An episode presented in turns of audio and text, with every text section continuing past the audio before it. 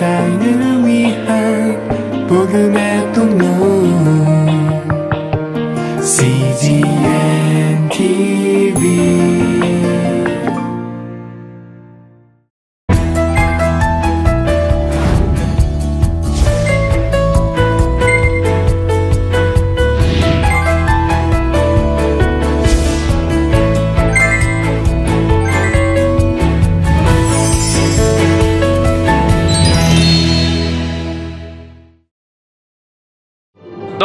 삶의 지혜 너가 사길, 너가 공부하길, 유튜브 스터디. 어, 영어라는 것이 하나의 도구가 되어서 우리가 살아가는 영역을 넓혀줄 수 있는 것은 사실입니다. 체크카드를 쓰는 사람과 현금을 쓰는 사람이 순저축률이 40%더 올라간다는 치유와 회복 나는 내가 너무 좋아. 세상은 나를 실패자라 이야기하고 할 수 없다 이야기하지만 하나님이 나를 사용하신다라고 말씀하신다.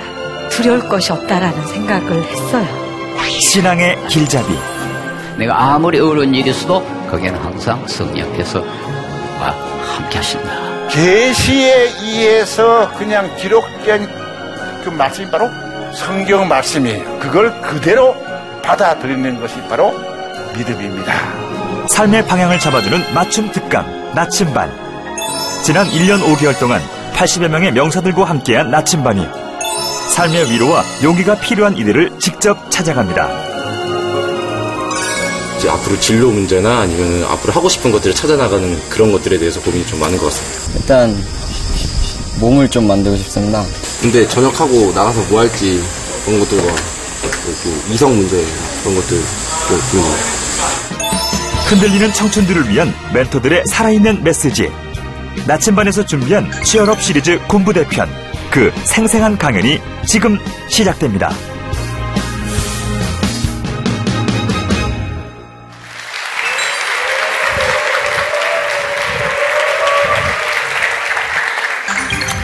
여러분 안녕하세요. 반갑습니다.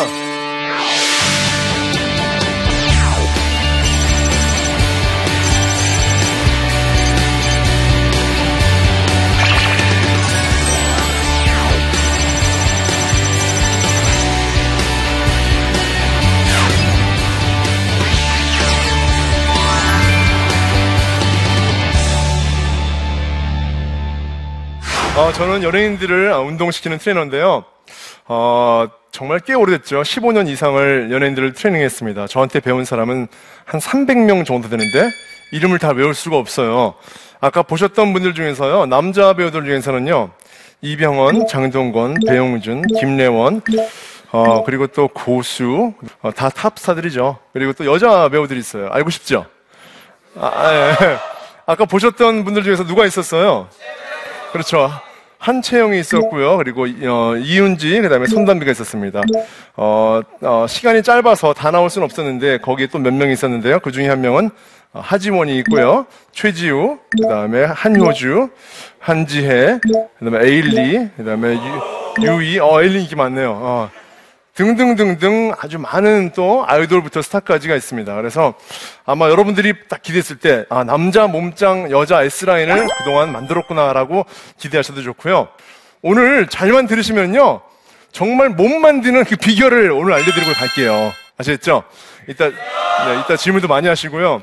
그 전에 앞서서 제가 잠시 가방을 가져나온 이유는 그 미션이 있었어요. 내 인생의 나침반은 무엇인가. 저도 그 얘기를 듣고서 뭐가 있을까 생각했었습니다. 특별한 건 아니고요. 저한테는 가방이라는 게 굉장히 저한테 중요한 인생의 나침반인 것 같아요. 이유는 평상시 내가 늘 들고 다니는 이런 물건들 가운데 내가 정말 필요하고 나의 길을 인도하는 방향을 알려주는 것이 있겠다 싶어서 가져왔습니다. 보실래요? 궁금하세요? 네, 이 안에 많은 게 들어있는데요. 저는 항상 우산을 가져다녀요. 우산. 비가 오든 안 오든 항상 우산을 들고 다닙니다. 그래서 여러분들도 우산 나중에 제대한 다음에 갖고 다녀보세요. 되게 좋아요.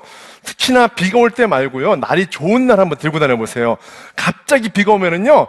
누군가 씌워줄 사람이 생겨요. 그때 아주 아름다운 아가씨가 있으면 특히나 그때는 최고입니다. 그래서 이런 우산 준비하시는 거 너무 좋고요. 어, 그 다음에 또 저한테 인생의 지침서가 될 만한 성경책이 한 권 오래된 게 있고, 이거 한 20년 된 것 같아요. 이렇게 있고, 그 다음에는 땀 냄새 날 때 이거 바르는 거 있잖아요. 이거 꼭 가져다녀요. 그래서 주변 사람들한테 악취 나지 않도록 주의하는 거. 이렇게 해서 저한테는 이 가방이 당장은 쓰지 않아도 무겁긴 해도 이걸 들고 다니면 굉장히 마음이 넉넉해지고 마음이 편해요. 그리고 이 안에 USB가 4개가 들어있습니다. 그래서 항상 언제 어디서라도 일을 할 수 있는 그런 준비가 되어 있죠. 이것이 저를 지탱해주는 나침반인 것 같아요.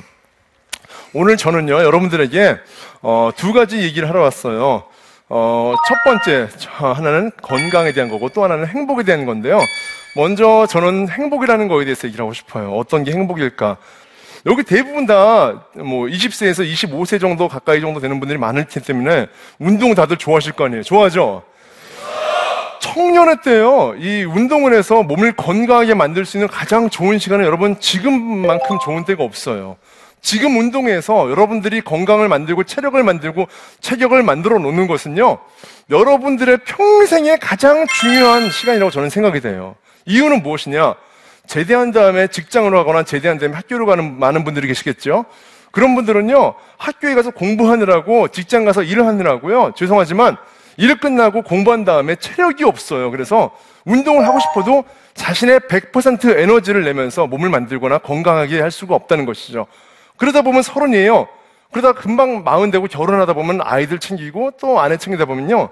그냥 아저씨가 되는 거죠, 몸이. 그래서 지금 이 순간, 여기 있는 순간 여러분들은요, 일주일, 한 달, 일 년 정말 할 수 있는 것은요, 열심히 훈련받고, 부대 생활 열심히 하시고, 책을 읽고, 운동하는 거 굉장히 중요합니다. 그래서 그 노하우도 좀 알려드리도록 할게요. 저는 제가 그 바디빌딩 선수했을 때, 그때 몸무게가 대략 한 115kg 정도 됐었어요. 어, 헤비급 선수였죠. 그 당시 저의 몸 사이즈는요, 팔둘레가 제가 52.5 정도 됐었고요. 다리둘레가 97 정도. 한쪽만, 두쪽 아니고 한쪽입니다. 97cm 정도 됐었습니다. 바디빌딩 선수에서 서울 대표 선수로 이 바디빌딩 입상을 했습니다. 그리고 나서 어, 다음 역도인 파워리프팅이라는 대회를 나갔었어요. 그 대회는 무게를 많이 드는 대회예요. 누가 더 많이 들었나 가지고 시합을 하는 건데 세 가지를 합산하는 겁니다. 우리가 잘 아는 이 스쿼트라는 거 아시죠, 여러분? 그죠? 그거. 그다음 벤치프레스 누워서 미는 거. 그다음에 이, 이 바벨을 잡고 일어나는 겁니다. 이 데드리프트라는 거죠. 이 세 가지를 합산한 점수를 가진 1등한 사람이 어, 결국 1등하는 건데요. 제가 벤치프레스 그때 무게 들었던 것이 225kg였고요. 그 다음에 스쿼트는 320kg고요. 그 다음에 데드리프트도 320kg입니다. 그래서 어, 헬스장 가면 봉이 있어요. 탄력봉이라고 수입봉. 외국 거는 괜찮은데 국산봉은 한 번만 탁 출렁이면은요 이 무게 때문에 바로 휘어지는 거예요 봉이. 그래서 헬스클럽을 여러 번 쫓겨났던 경험도 있었습니다. 주차도 굉장히 편하게 했어요. 제 차가 작은 차였는데 운전하다가 들어가면은요 앞뒤에 차가 있잖아요 못 나가잖아요. 그럼요 저는 내려서 앞에 있던 프라이드 들어가지고 이렇게 옆으로 놓고 그 다음에 운전하고 나간 그런 적도 있었어요. 어. 아니 힘이 되고 몸이 되니까 가능한 거 아니겠어요? 그러니까 저는 여러분들이 그런 시합의 운동선수가 되라는 말은 아니지만은 결국은 지금 젊었을 때 충분히 체력을 만들 수 있다라는 생각이 듭니다. 하지만 중요한 것은 타고나지 않았다는 거예요. 여기서부터 반전이에요. 대부분 어떤 사람들은 그래요. 아, 타고난 게 있지. 물론 타고난 게 있을 수 있어요. 하지만 저는 반대입니다. 타고나지 못했었어요. 저는 이걸 되게 싫어해요. 어, 물론 지금은 아니고요. 여러분들 축구 자주 하시죠? 잘하죠? 잘하죠? 저는 어렸을 때 구기 종목을 굉장히 싫어했어요. 그 축구뿐 아니라 농구, 배구, 야구, 뭐든지 공부를 하는 건 다 싫어했어요. 이유는 초등학교 졸업, 아, 입학할 때죠. 초등학교 입학할 때 들어갔었습니다. 아이들이 여러 명 있었는데, 우리 반 아이들 중에서 대략 한 30명 정도가 남자아이들이었어요. 남자들이 많았어요. 그런데 아이들끼리 친해지는 방법은요, 공부하면서 친해지지 않아요. 운동하면서 친해지죠. 맨 앞에 있는 애가 제일 체격이 컸어요. 야, 이리 와! 그러니까 애들이 쫙줄 섰어요. 나가자! 축구하자! 그러니까 다 따라 나가는 거죠. 보통 목소리가 큰 애들은요, 이 얼굴도 크고요, 몸도 두껍고, 거의 백정 같은 얼굴을 가진 거예요. 그러니까 굉장히 무섭잖아요. 따라 나갔죠. 따라 나갔는데 축구를 하기 시작하는데 애들이 줄을 섰어요. 저도 줄을 섰죠. 근데 앞에 있는 애들이, 야, 너 마르고 깡마른 애, 너 저쪽 가! 너 유치원생이야! 막 그러는 거예요. 얼마나 자존심이 상해요. 동기생, 남자아이들한테 무시를 당하니까 그게 엄청난 저한테 수치심을 주는 거예요. 바로 소리를 확 질렀어요. 알았어! 하고 도망갔어요, 이쪽으로요. 이쪽 왔는데, 여기서도 그러는 거예요. 야, 엄마, 너, 너 있으면 우리 지잖아. 너 저쪽 가. 이쪽으로 갔어요. 이쪽 갔어요. 이쪽 갔어요. 결국에는 아이들이 아무도 자기네 편에 저를 세우지 않고 축구를 하기 시작했습니다. 저는 그때 가운데 가만히 서서 어, 굉장히 뭐랄까요? 그 수치심과 그 외로움과 왕따 이런 걸 느꼈어요. 나는 친구들과 어울리지 못하는구나. 이유는 몸이 약하다는 이유인 거죠. 몸이 약하면 바보 같고 멍청한 것 같고 왕따 당기엔 딱 좋은 그런 캐릭터가 된 거죠. 그때 저한테 구세주 같은 친구들이 있었어요. 어떤 친구들이냐면 바로 우리 반 여자아이들이었었습니다. 제가 사실은 운동을 하게 된 계기가 바로 여자아이들의 도움이 있었었어요. 어떤 이유냐? 우리 반 여자애들이 달려왔어요. 달려와서 조야 놀자 하면서 왔는데 이게 바로 저의 모습이에요. 고등학교 때 몸무게 45kg에서 50kg 미만 때 저의 모습입니다. 자, 운동을 했죠? 두 배가 된 거죠. 얼마 만에요? 7년 만에 된 거죠.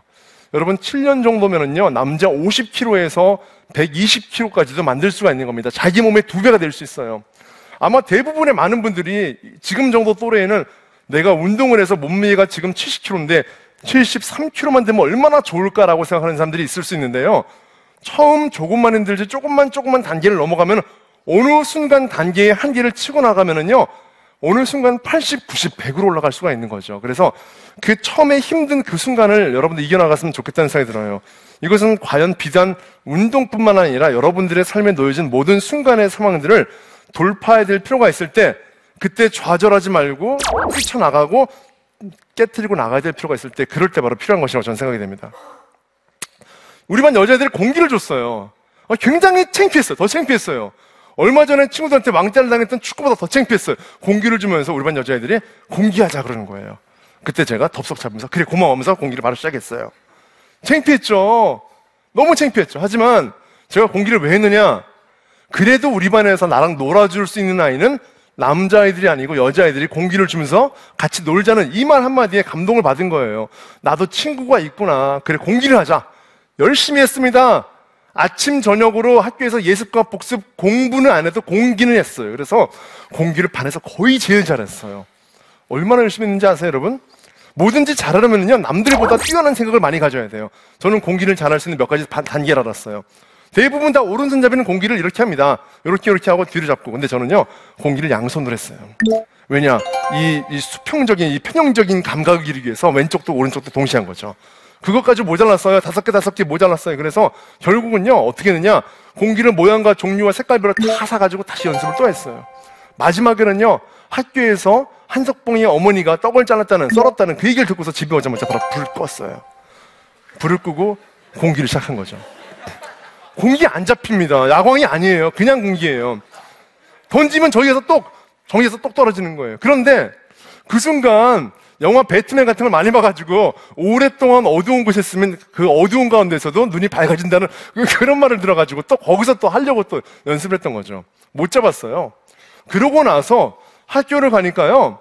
여러분 두 손도 아니고 한 손으로 대낮에 두 눈 뜨고 하는 게 얼마나 쉽겠어요. 그러니까 전교를 싹쓸이 했죠. 저는요 6학년 때까지 공기를 거의 학교에서 제일 잘했어요. 그때 저한테는 꿈이 있었습니다. 어떤 꿈이냐? 미래에 나도 멋진 사람이 되고 싶다. 이런 꿈이었어요. 여러분들도 꿈이 있을 거 아니에요? 여러분들이 앞으로 나중에 얼마나 제대가 남았는지 모르겠어요. 그런데 나중에 나는 분명히 내가 하고 싶은 꿈이 있어. 뭔가 이루고 싶어. 이런 사람이 있을 것이고, 어떤 사람은 아무런 꿈이 없고, 단순히 여기 있는 것이 지금 나는 정말 이 순간만큼 열심히 보내겠다는 사람이 있을 거고, 아니면 꿈을 다본 상태로 온 사람이 있을 거고, 또 어떤 사람 여자친구를 놓고 온 사람도 있을 거 아니에요? 여러분, 나중에 제대고 나가면은요, 이 안에서 여러분들이 어떠한 삶을 보내는지가 바로, 바로 밑에 결과가 바로 사실은 사회에 나갔을 때의 모습이죠. 여기서 최선을 다해야 되는 것이 저는 맞다고 생각합니다. 저는 그때 그 공기를 하면서 꿈이 뭐였냐면 그 세계 공기 챔피언이었었어요. 전 세계에서 공기를 제일 잘하는 사람에서 유명해져야겠다. 그러면은 얼마나 많은 여자친구들이 생길 수 있겠고 또 남자애들도 좋아하겠지. 이런 생각으로 살았던 것 같아요. 그렇게 청소년을 보냈습니다. 저한테 누군가가 물어봐요. 트레이너님은 왜 트레이너가 되셨습니까? 라고 물어본다면은요, 달리 할 말이 없어요. 이유는요, 바로 어렸을 때 이 몸이 약했다는 그 왕따가 되었다는 그 수치심을 극복하고자 살기였기 때문에, 살았기 때문에 저희 모습이 지금 트레이너가 된 거죠. 뭐요? 한간에는 유명한 연예인들을 지도할 줄 알았었어요? 나중에는 업계가 좋아질 줄 알았었어요? 나중에는 이쪽 운동 쪽의 분야가 사업이 잘 될 수 있는 시대가 올 거라고 미리부터 알고 계셨나요? 몰랐어요. 저는 앞을 내다보는 사람이 아니었습니다. 몰랐습니다.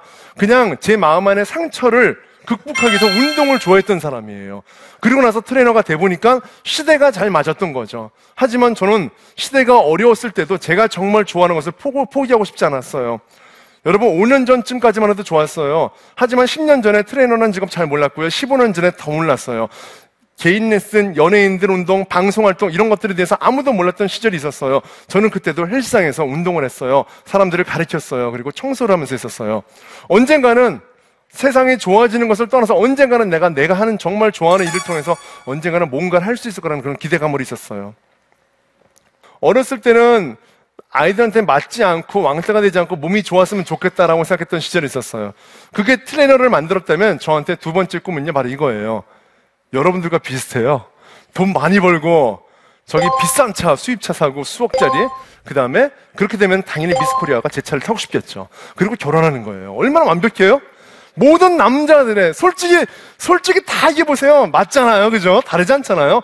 어떤 사람은 고생하기 아뭐 저는 다른 수준에서 똑같아요. 비슷해요 사람들은요. 저도 이런 꿈을 가졌었어요. 이유는 뭐냐?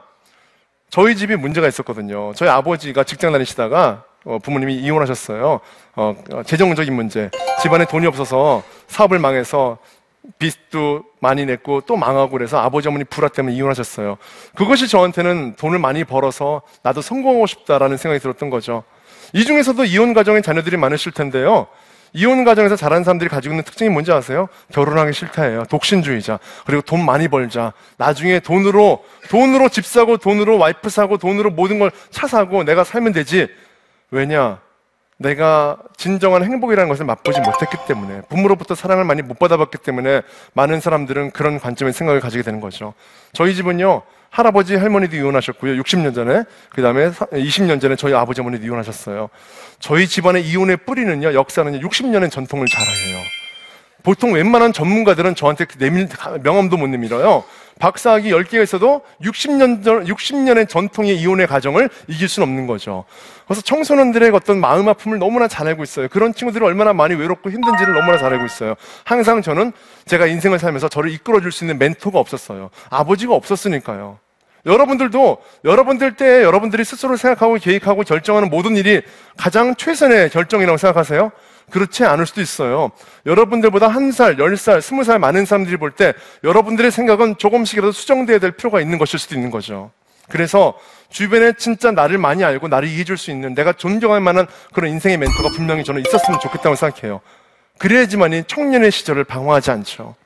저는 청년의 시절을 방황했습니다. 트레이너가 되었습니다. 사람들을 운동 가르치는 직업을 가지게 되었어요. 제가 일한 곳은 태릉, 부촌, 경기도, 청량리 그렇게 좋은 지역은 아니었죠. 그러다가 나중에 압구정동의 헬스클럽에 들어가게 되었어요. 그 전까지 중학교 때부터 대학교까지 15년 동안 저는 아르바이트를 20가지를 합니다. 접시 닦기, 운전기사, 대리운전기사는 19살 때 고등학교 때 했는데 무면허로 했어요. 그래서 술 드신 그런 분들이 아저씨들이 그냥 운전하고 집에 가는 게 더 안전했죠. 어, 그렇죠. 시장에서 배달, 공사장에서 벽돌 나르고, 어, 극장에서 간판에서 간판 그리기, 암표 팔기, 웨이터, 여러분 DJ 별거 별거 다 했어요. 어, 가스 배달 빼고는 다 해봤어요. 우유 배달, 신문 배달 다 해봤어요. 왜냐하면 부모님이 없었기 때문에 그렇게 살 수밖에 없었죠. 마지막에 제가 헬스클럽에 들어가서 정말로 압구정동에서 일하면서 얼마나 좋았는지 모르세요? 얼마나 좋은지 아세요, 여러분? 정말 행복했어요. 돈을 많이 벌 수 있겠구나. 그리고 나서 더 좋은 곳으로 가게 됩니다. 호텔에 가게 됩니다. 월급도 많이 주는 곳에 가게 됩니다.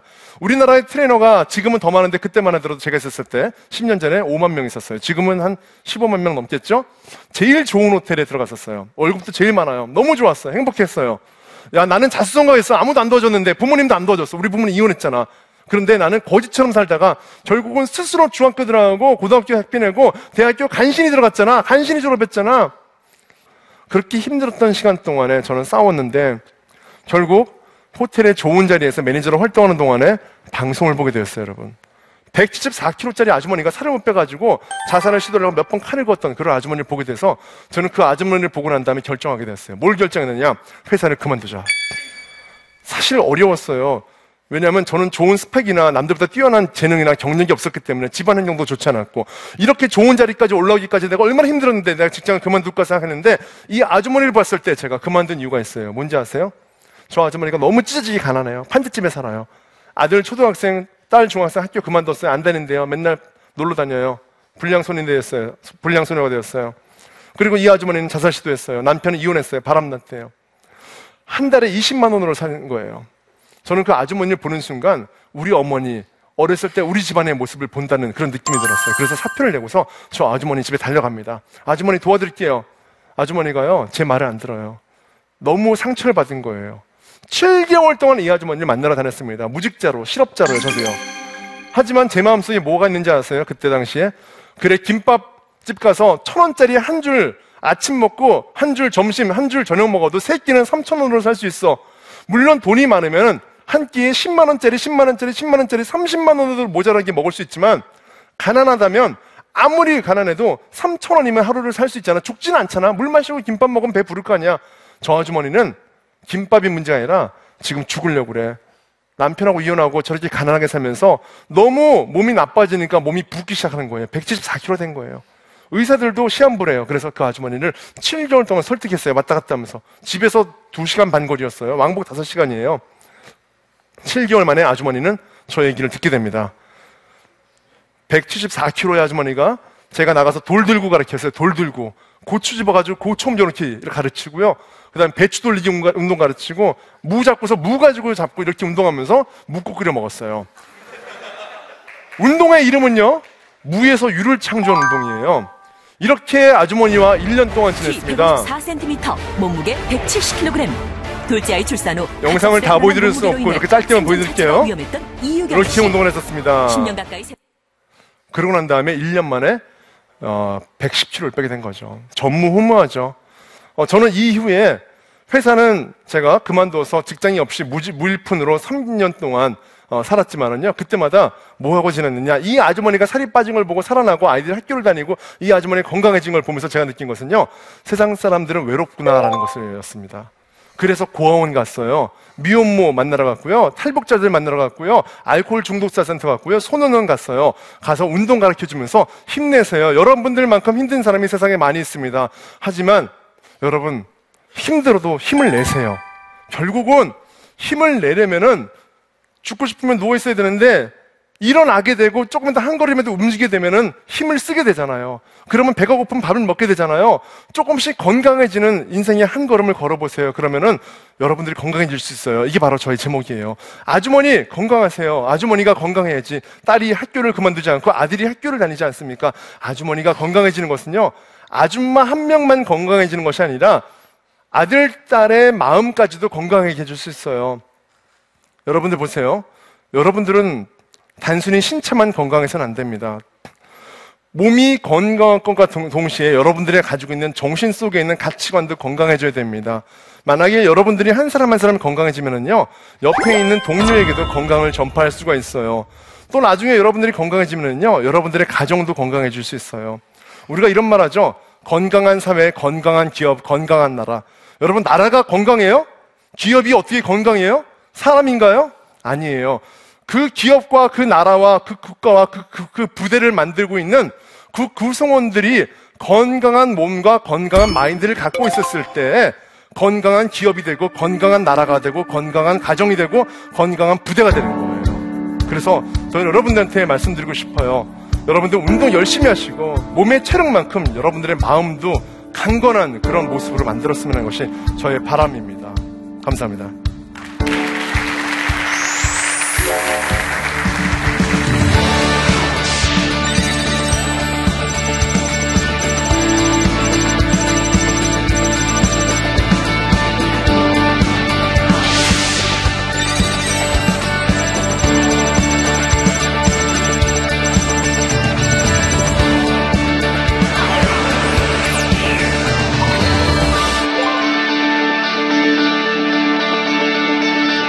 안녕하십니까. 운현중대 3병 구장입니다. 네.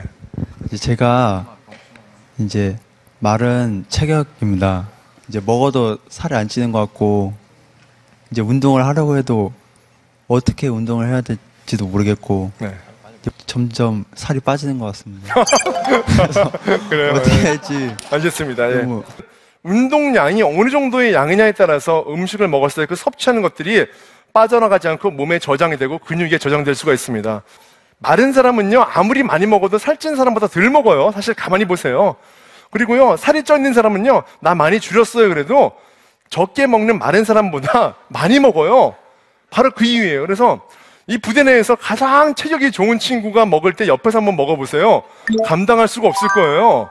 그렇게 한번 따라 한번 드시면 되고요. 또 하나는 유전적으로 살이 잘 안 찌는 사람이 있고 살이 잘 찌는 사람이 있습니다. 집안 대대로가 있어요. 그런데 그 유전적인 체격과 체형을 뒤바꿀 수 있습니다. 그래서 결국은 몸이 좋아지고 건강해지려면요. 운동의 강도와 빈도와 시간 이 세 가지를 엄수해야 됩니다. 이거 확실해요. 운동의 강도 만약에 벤치프레스를요 이때까지 30kg를 했다고 쳐요. 그럼요 우리 친구는요 무조건 100kg 넘겨야 돼요. 벤치프레스를요. 여기서 만약에 몸이 좋아지는 사람들은요 기본적으로 최소한 80kg에서 100kg 정도는 들어야 돼요. 어, 왜 이유가 뭔지 아세요? 자기 몸무게 정도는 벤치프레스 들 정도로 가야 돼요. 쉽지 않아요. 노력을 하라는 얘기예요. 당장 한 달, 두 달 만에 힘들어요. 그래서 운동을 뭐 3개월, 6개월, 1년 하다 보면은 몸무게가 70kg인 사람이 어느 순간 자기 몸무게에 해당되는 벤치프레스를 들었다. 그러면 이미 벌써 상체의 체형은 좋아져 있어요. 마른 사람이 체격을 더 크게 만들려면은요, 당연하게 어, 저반복 고중량으로 하셔야 돼요. 그리고 적은 시간. 어느 정도 시간인지 아세요? 운동 시간은요, 만약에 마른 사람이 몸이 좋아지려면은요, 저는 확실하게 말씀드릴 수 있어요. 40분 이하만 하세요. 그리고 그 운동할 때마다 아령을 들 때 이거 20번 이런 거 하지 마세요. 20번 들지 마세요. 20번을 5kg를 드느니 차라리 20, 5kg 가지고 20번 하지 말고 20kg 가지고 차라리 3번을 하세요. 정말 죽을 것처럼 근육이 인대가 늘어날 것처럼 만들어줘야지만이 근섬유가 늘어나는 거예요. 아시겠죠? 우리 예전에 바디빌더들은요, 20번 하는 건 언제 하느냐? 1세트 때만 20번 하는 거예요. 몸 풀 때. 그 다음부터 10번, 그 다음부터 5번, 그 다음 2번, 그 다음에 한 번으로 가는 거예요. 어떻게 해요? 들 때, 이거 5kg로 20번 하는 거죠. 그 다음에요, 10kg로 10번 하고요. 그 다음에 15kg로 5번 하고요. 20kg로 2번 하고요. 30kg 가져와가지고 이걸로 이렇게 한 번 하는 거예요. 이렇게 해서 커지는 거지. 그걸 20번을 계속 하면은요, 팔만 아파요. 노가다 팔 되는 거예요. 진짜 노동팔. 아시겠죠? 자, 마지막 질문자 받겠습니다. 안녕하십니까. 군악대 입영 이주원입니다. 어, 제가 제대 후에 어, 음악이나 여러 가지 하고 싶은 게 많은데 이런 도전적인 이 삶이나 현실적인 삶 중에 어떤 게 더 좋을지 그게 궁금, 궁금합니다. 저는 두 가지 다 필요하다고 생각합니다. 그런데 무모하게 무조건 도전적으로만 살다 보면 현실 감각을 잃어버리게 되는 것이 당연하고요. 여러분, 지금 나이가 20대 초반에서 중반인데 내가 정말 좋아하는 것만 하겠다고 만약에 하면서 아무런 결과나 결실이 없이 서른 중반, 마흔 돼서 그렇게 힘들게 살아가야 될 필요가 있을까요? 그냥 나만 좋다고 가족들은 다 힘들어하는데 주변 사람들은 왜 하니 그러는데 계속 해야 될까요? 물론 그렇게 해서 성공한 사람들도 많이 있어요. 아주 흔치 않게 있어요. 그것도 참 멋있는 것 같아요. 하지만 여러분들이 스스로를 잘 아시잖아요. 내가 얼마나 지금 좋아하는 것이 나로서는 좋아하지만 무모한 행동과 그런 삶의 모습인지를 아실 수가 있잖아요. 그런 것들을 감지해야 된다고 생각해요. 하지만 지금 젊었을 때 하는 도전의 어떤 그런 어떤 낙오는요, 실수는 실패이지, 아, 실수이지 실패는 아니잖아요. 20대에는요, 실수, 실패 가릴 필요 없어요. 실패도 됩니다. 뭐 실수는 해도 되고 실패는 하지 마세요. 아니에요. 여러분, 조금 더 큰 거, 조금 더 작은 거 문제지, 큰 실수, 작은 실수의 문제지, 그게 무슨 차이가 있겠어요? 20대 때는요, 여러분, 안 되는 거 다 있어도 괜찮아요. 다 해보세요. 하고 싶은 취미 다 해보시고, 하고 싶은 공부 다 해보시고, 안 되면 어때? 해봐야지 안 되는 걸 알죠. 어떻게 안 해보고서 안 될 줄을 아는 거예요. 그러고 나서 나이가 한 서른 정도 되고 가까이 되면서 어느 정도 내 인생을 돌아볼 수 있는 20대 후반, 29살, 서른쯤에 오는 도전이 생겨요. 내가 지금 어떤 인생을 살고 있지? 나이 20대를 돌아보게 되거든요. 그때쯤 됐을 때 미련 없고 후회 없는 삶을 살았다고 생각되는 사람은 내가 정말 가야 될 길을 똑바로 갈 수 있는 방향을 잡을 수 있을 것 같아요. 그래서 저는 20대 때는 많이 도전하고 부딪히고 실수와 실패를 반복하면서 하지만 세상이 돌아가고 있는 현실에 대한 감각만큼은 놓치지 않은 상태에서 어, 살았으면 좋겠어요. 제가 많이 못 해보기도 했지만 그렇기 때문에 여러분들에게 더 많이 얘기하고 싶은 것 같아요. 자, 여러분 모두가 다 어, 건강한 몸과 건강한 마음을 통해서 균형적인 삶을 살았으면 좋겠습니다. 감사합니다.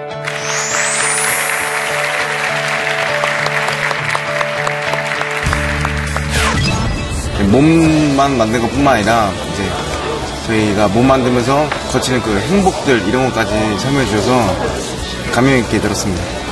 일단 많은 것을 경험해보라고 하셨었는데 그 말 듣고 일단 뭐든 부딪혀 봐야겠다라는 생각을 한 번쯤 했었고요. 다이어트를 지금 하고 있는데 저는 방법도 모르고 그냥 무작정 굶기만 했는데 이번 강의를 들으면서 어떻게 해야 되는지 어떤 마음가짐으로 해야 되는지 알 수 있게 돼서 정말 좋았던 강의였던 것 같습니다. 운동하다 중간에 포기한 사람들 얼마나 많이 있어요. 근데 대부분 바빠서, 재미없어서, 그냥 특별한 대단한 이유가 없어요. 그래서 사람들은 건강해지지 못하는 거죠. 목표가 가까울수록 사람들은 포기를 안 하는 겁니다. 목표에서 멀때 애매한 중간 지점에서 포기하게 되는 거예요. 이렇게 포기를 하지 않게 되면은요, 좋은 게 있어요. 뭔지 아세요? 운동에 대한 성취를 통해서 나의 인생에 대한 성취를 얻는 법을 배워가게 되는 거죠. 자, 우리 모두 한번 다 같이 한번 일어나 보세요. 자, 간단한 거 한번 같이 한번 해보도록 할게요. 열 번. 자, 스쿼트 자세로 무릎 터치. 점프할 거예요. 점프 제자리 돌아오기. 준비. 준비. 시작. 점프.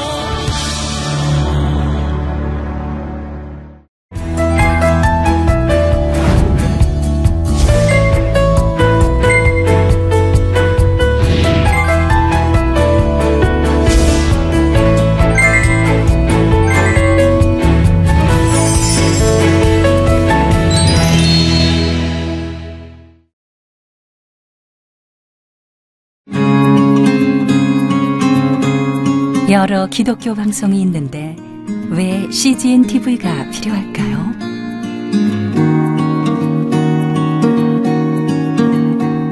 많은 후원이 필요한 이 사역을 왜 이어가야 할까요? 오늘도 고민 또 고민해 봅니다.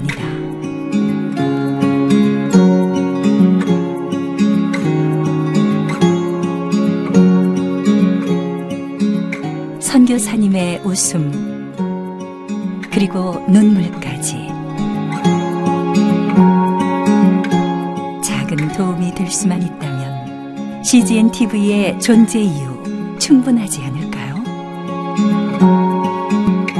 온 누리의 복음을 땅 끝까지 CGN TV와 함께 땅끝 선교사가 되어 주세요.